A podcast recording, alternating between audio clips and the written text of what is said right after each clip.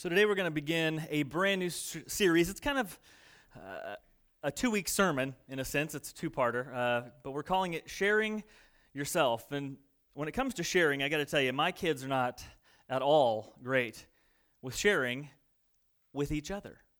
They can share with other people, um, they'll share with strangers, uh, they'll share with me on occasion, candy, food. Yeah, Dad, you want to Kit Kat? Well, yes, I do, son. The answer is always yes. You should know that by now. Um, they'll they'll share with just about anybody, and they definitely expect people to share with them.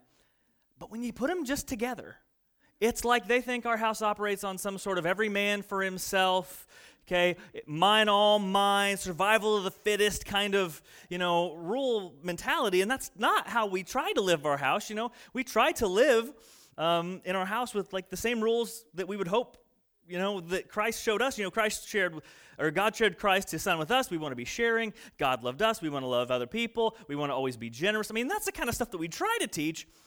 And as much as we try to teach it, though, that sibling rivalry, that bitterness that somebody else came into the family and ruined your fun, whatever that thing is that exists between brothers and brothers and sisters and sisters and brothers and sisters, whatever that is, it is stronger than anything we've been able to teach them so far.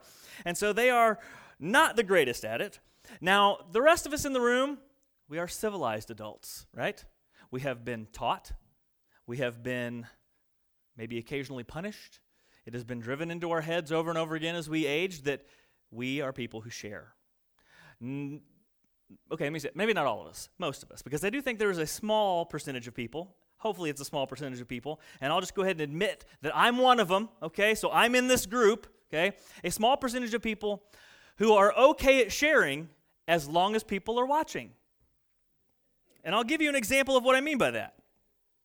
Because we're all friends here, I can confess, right? And we can, you'll forgive me, and we'll all be good after this, and we'll, you'll love me like Jesus. Um, but every so often, there's a there's a funeral home in Springfield, and every year they give out boxes of chocolates. I think it's Pease's chocolates to ministers who have done a funeral with them in the last year. So, on the years that I have officiated a funeral with this uh, funeral home, someone will come in and they will personally say, Thank you for you know, working with us this past year. We really appreciate it. Here's a box of chocolates. The first thing I do is hide that box of chocolates. I don't tell my wife. I don't tell my kids. I don't tell Ben and Becky. Now, if you walked into my room when I had the chocolates out on my desk, I would absolutely offer you one. But if there's a chance that I can eat that entire box and no one will even know that it would have existed, I will do it every single time.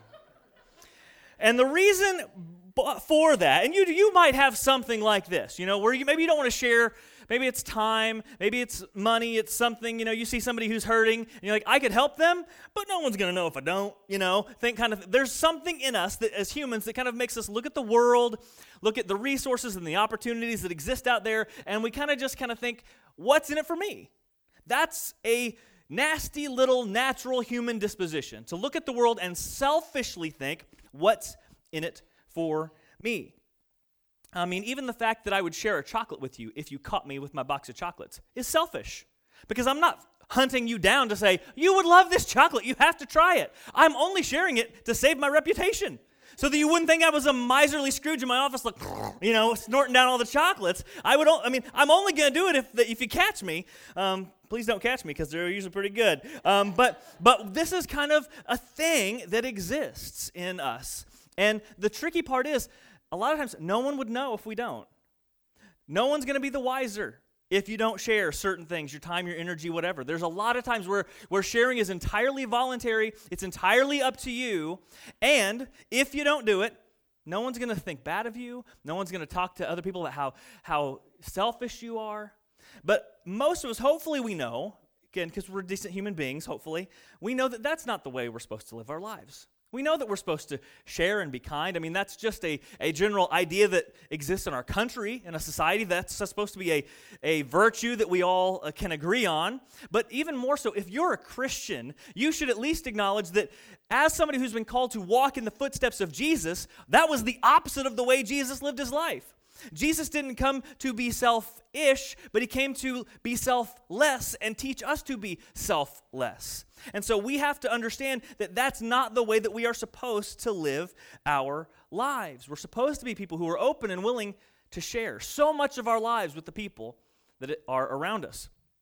And from this point, I could go into a lot of different topics. I could talk to you about sharing money, sharing time. You know, I could, you could go into the whole wide array. You need to serve more. You could go into all kinds of things. But I want to talk about something very specific. And, and I'm just going to warn you at first, you're going to think, this doesn't apply to me. Okay? Today, I want to talk to you about what it means to be a minister.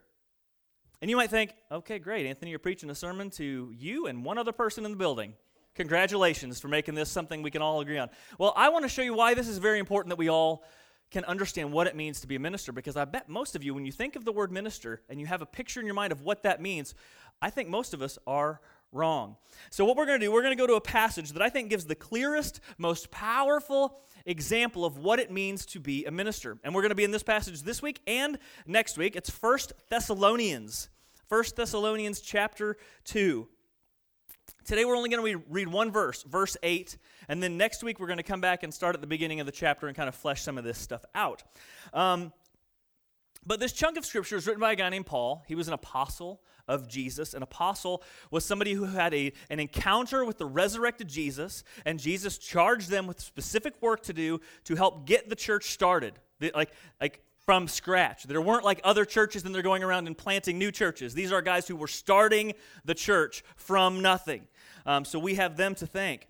And Paul, his job was to preach the gospel to non Jewish people all over the first century Roman world. And so Paul went from town to town, from city to city, telling people about Jesus, often for the first time, opening the Old Testament to a lot of people and saying, These scriptures that have been around for a long time, these are talking about Jesus who just lived his life, taught all these things, was killed and rose from the dead for your salvation. So he went all over the world teaching those things and planting churches and training up Christians.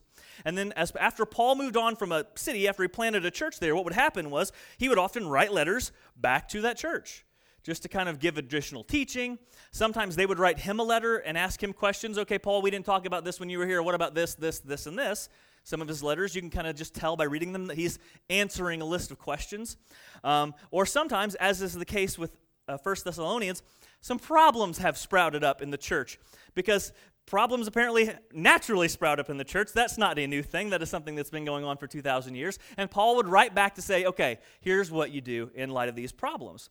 And the problem that has sprouted up in, first, in the, the city of Thessalonica, in that church, was there were people who were going around and saying, Paul's just like all those other, you know, fly by night teachers and wise men and sages that walk through town and they teach all these nice things and fluffy sayings and everyone claps for him and says, Wow, this guy's so great. Can you, you got to come hear him? And they get some money and then they leave town.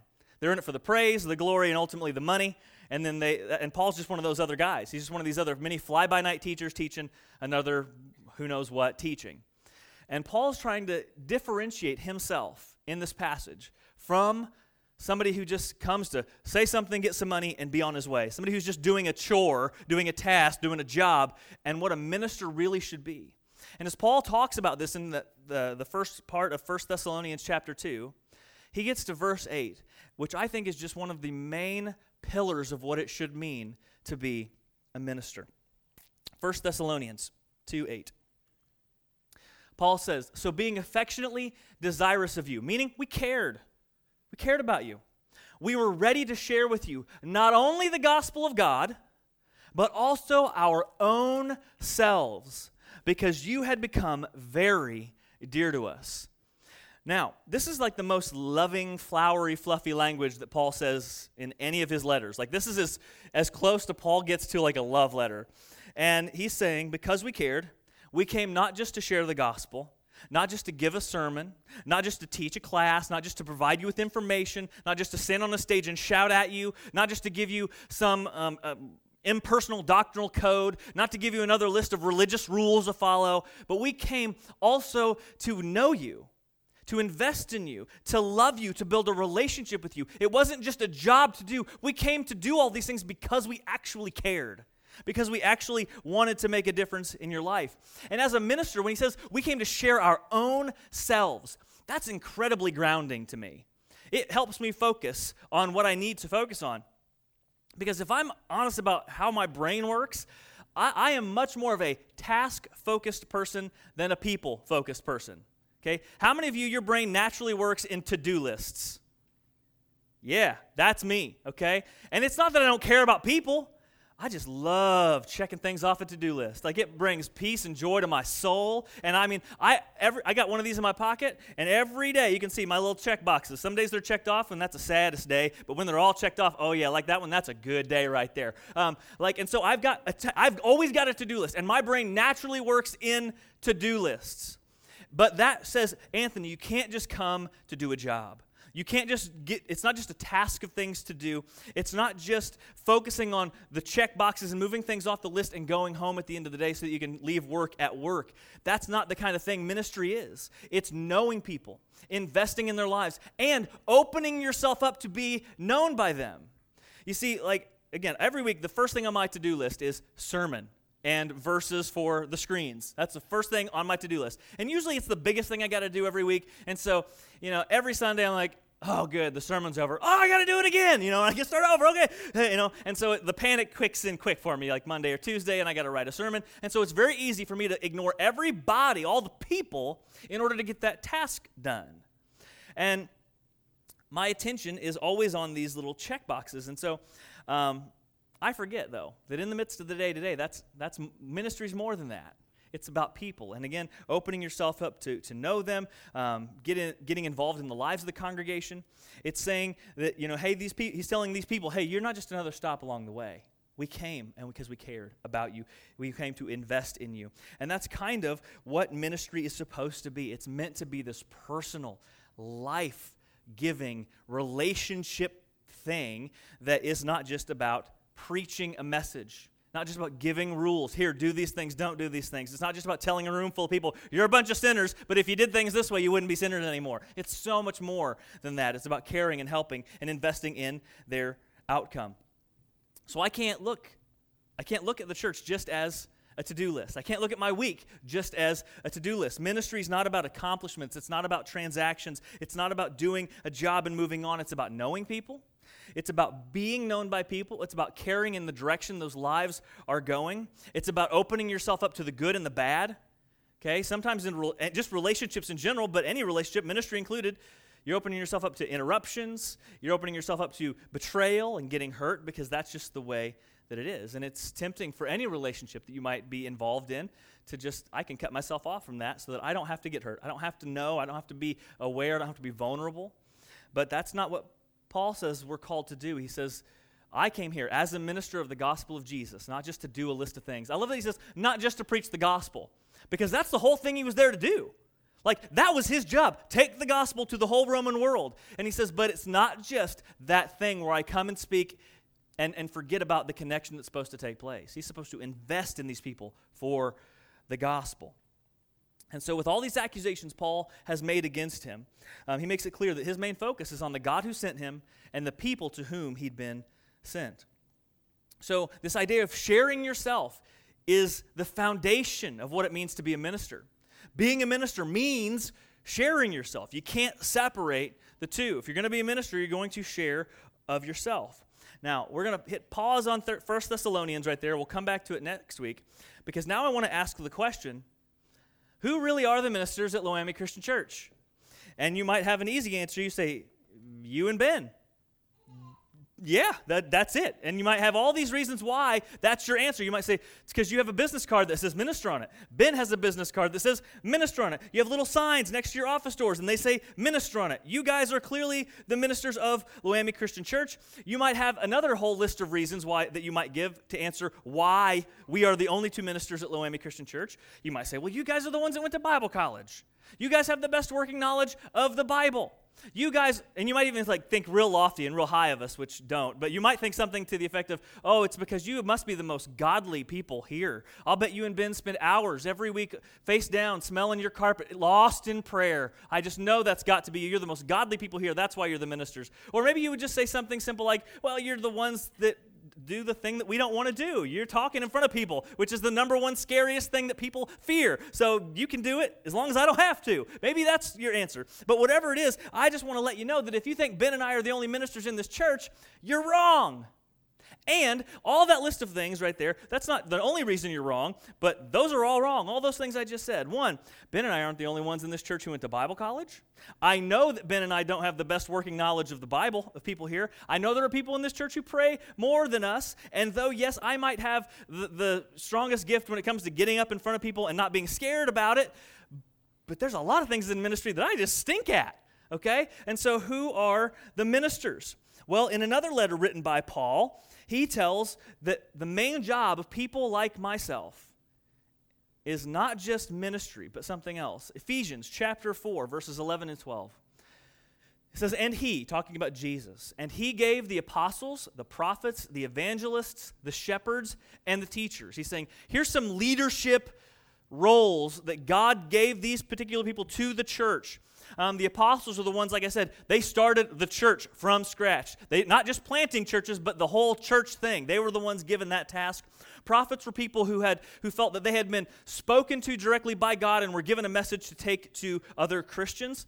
The evangelists were the ones who went then around and planted the churches after the apostles got it going. Shepherds were the people who would invest in the lives of people in the congregation, direct them, give them wisdom, and, and, and care for them when people were hurting and sick and struggling.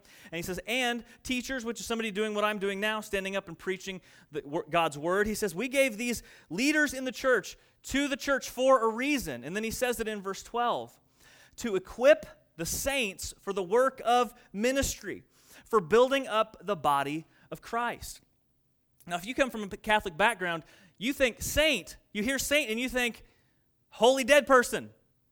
And like, okay, so he wants to equip the holy dead people for the work of ministry. But in the New Testament, that's not what the word saint means. The word saint means Christian. Somebody who's been saved and redeemed by Jesus. So you could say to equip the Christians for the work of ministry. And so if you're a Christian, you're supposed to be doing the work of ministry. And you know what you call somebody who's supposed to do the work of ministry? A minister. So if you're a Christian, you are supposed to be a minister. You're supposed to see yourself as somebody who is doing or called to do the work of ministry. One of the biggest misconceptions in the modern church is that ministers have a job title of minister and they do the ministry, and the rest of us are all just kind of on the receiving end of it. That is not at all the way Jesus set up his church to work. The ministers are supposed to be there to help raise up the church to do the ministry themselves. So if you're a Christian, you have a role to play in this church. But even when I say things like that, and I've preached messages like this before where I kind of try to convince you that you have a role here, most of us think too small. We start to think in terms of a to do list. Okay, I've got a role here. You, Anthony, what you're going to get around to eventually is you're going to ask me to volunteer somewhere. So just tell me where I'm going to serve, tell me what day it's on, tell me what things I'm going to do so I can put it in the calendar and check it off my list when I'm done and move on. But that's not, yes, yes, that's not it. But yes, being a minister in the church, yes, it's going to mean serving and there's giving and all kinds of things you could look at when it comes to you being involved in what's happening here in church. But you can't, like I can't, put it off to this thing where it's a to do list. You can't just say, you can't, it's not so clear cut as that where you can say, oh, yeah, that ministry, that's what I do on Wednesday, and then I move on. Because the heart of it is in sharing yourself the heart of ministry is the relationships that exist in the church. And, you know, one of the places where this is really easy to see, let me explain it this way, and hopefully this will make kind of clear the, the air for you a little bit, is when it comes to pastoral care. This idea of sharing your life with other people, sharing yourself with other people. Pastoral care is when there are people who are sick or hurting or going through some difficult circumstance, and you, maybe not even difficult circumstance, just something um, where somebody needs some little help or some help would be appreciated, whatever, any of that, and, and you help them. You care for them, whether that's praying for them, whether it's providing for their needs, whether it's, you know, visiting them and just giving them companionship. Whatever it is, pastoral care is meeting people in those difficult or, or needy moments. And I'll tell you, I stink at it. And some of you are like, yeah, you do because I was in the hospital and I know you forgot to come see me. Like you, some of you know that I stink at it. It's not a secret that I stink at it. I'll tell you who's good at it Ben, but he's leaving because he's good at it. And so he's going to go pursue some training so that he can give his whole life to that ministry endeavor. And then you're going to be stuck with me and who's not good at it. But, but let me tell you something that I've observed over the years. You know who is good at it? So many of you are amazing at this. So many of you, I've seen so many just spontaneous acts of kindness, acts of generosity that weren't led by church leadership, that weren't elders saying, hey, you guys got to do this. It was just some of you, you saw the need, you saw the hurt, and you shared of your life with those people. You shared of your resources, your time, your heart, your care. You shared your prayers with them because you had a heart for that. That's what it means to share yourself. And one of the places I've seen this the most is in growth groups. It's not the only place I've seen it, but I think growth groups are kind of a natural place for that type of sharing yourself to have take place because you're in a group, you mostly know people's names. At most of our groups, we either start or end with praying for people. So we're sharing what our concerns are, what's going on in our lives. So I've seen this happen in groups. There was a cool one a, a few weeks ago I saw in, in uh, Bruce's group, um, but I've experienced it in my own group um, every person, every family, excuse me, that is in my growth group, we meet on Wednesday nights. Every family except for one has had at least a, one baby since our group started. I mean, I, I was doing the math the other day, and it's like finally now, um, kids outnumber adults in our when our group gets together, and the sound level reflects that. It is chaos. Oh man, the other night I was trying to pray to close this out, and Eleanor comes over and starts like screaming to climb in my lap which never happens. If Abby's in the room, she wants nothing to do with me. But the second I'm like, Dear Jesus, to pray for our group, she's screaming at me and she's in my lap. And then the iPad was on the table in front of me. I don't know how she did it. Two seconds, she's playing a show.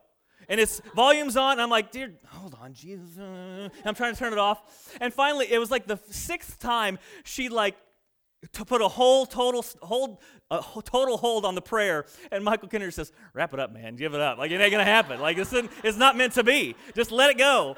And so our group has had a population explosion and every time someone has a baby meals just start showing up at that family's house. It's not through the church. It's not through a, a phone tree or anything. It's just the people in our group the families in our group say hey you got something enough going on. You got a little new person in your house that's determined to keep you from sleeping. So here's some food. Um, there's a at least one, maybe two or three huge garbage bags of maternity clothes that just now rotate between our houses. Um, it's like I'll see somebody come to me, I'm like, I remember that shirt. Like I think Abby wore that for a few times around. Like it, so, it just rotates. Um, we've had times where we, as a group, have gone to funerals as people in our group lost family members. Uh, we pray together. We study the Word together. We've helped each other move. Uh, we have. Uh, um, told our stories of how we came to faith. And we've all got a little bit in common or details, and we can say, okay, how do you handle this situation? How do you handle that situation? When the Bible says this, it's really hard for me to understand. How do I wrap my brain around this passage? And we've just helped each other navigate faith and life. And it's been a beautiful thing. We've shared ourselves with each other. Our group is better for it, and I think our church becomes better for it as well.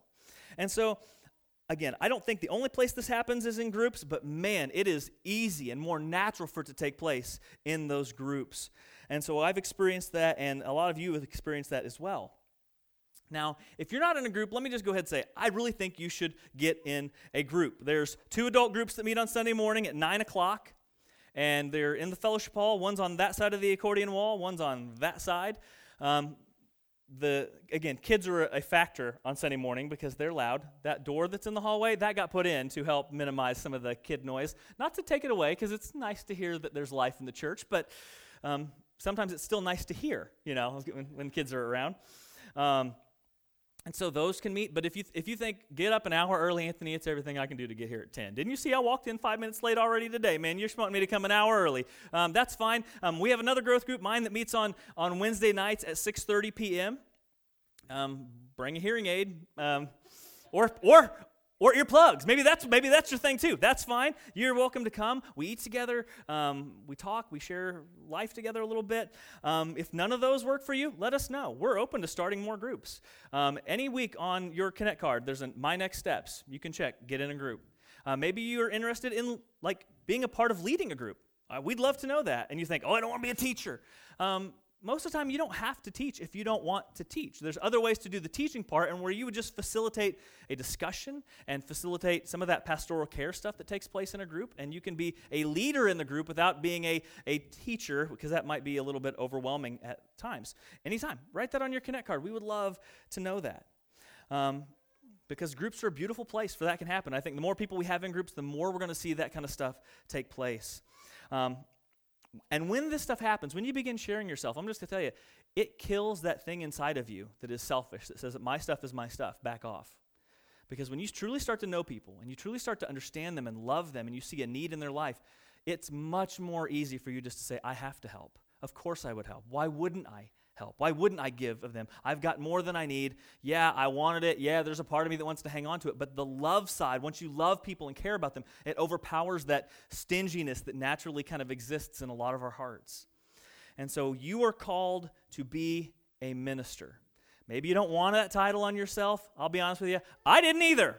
I tried to be a Christian counselor, and God said, Boy, you're really bad at that. You need to try something else. So uh, here I am.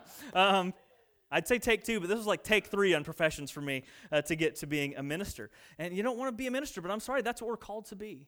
Part of my job is to spread the ministry around to more people so that the gifts that God has placed within this church can flourish and thrive and people can be cared for. But it's more than a to do list, it's more than a job description. It's going to involve you being willing to open your life up and share yourself with other people. And if that sounds too flowery, too relationshipy, and whatever that is for you, I'm sorry, that's what the church was meant to be. Because if you're a Christian, you cannot deny that Jesus put you here to know people and to be known by them. He put you here to share yourself. Let's pray. Lord, we're grateful for relationships. We're grateful for this powerful connection, this powerful bond that you've placed between us in this faith that we have. You have called us here to not just be people who care about getting a lesson done or getting a, an event checked off the list or making sure we had volunteers in a certain place or there was enough greeters at the door, donuts showed up on the right time, but you've actually called us to care about the people that are here. And when we take, you know, attendance on Sundays and we try to look at how many people are in the room, I pray that you would never let us forget that each number is a soul. Each each each person that walks in our door is going to spend eternity somewhere. That each person that walks in the door has a past and a, a present and a future that every person has a history and we've all got our own struggles. And I pray that you would help us to understand that the, one of the reasons the church is here is so that nobody has to walk through that stuff alone. And I thank you for the powerful, powerful nature of relationships as they can exist in the gospel community of the church. That we would not just care about coming and absorbing or getting something out of church, but we would come to be the church, to be a part of something bigger than ourselves. That we would walk in this building every Sunday and think, how can I help people here? How can I bless people here? We would come thinking, how can I know people and find, the, find out what's going on so that if somebody's suffering, I don't want anybody in this place to suffer. And if that can help them, I want to help them. So give us a heart for the people here. Give us a desire to share ourselves.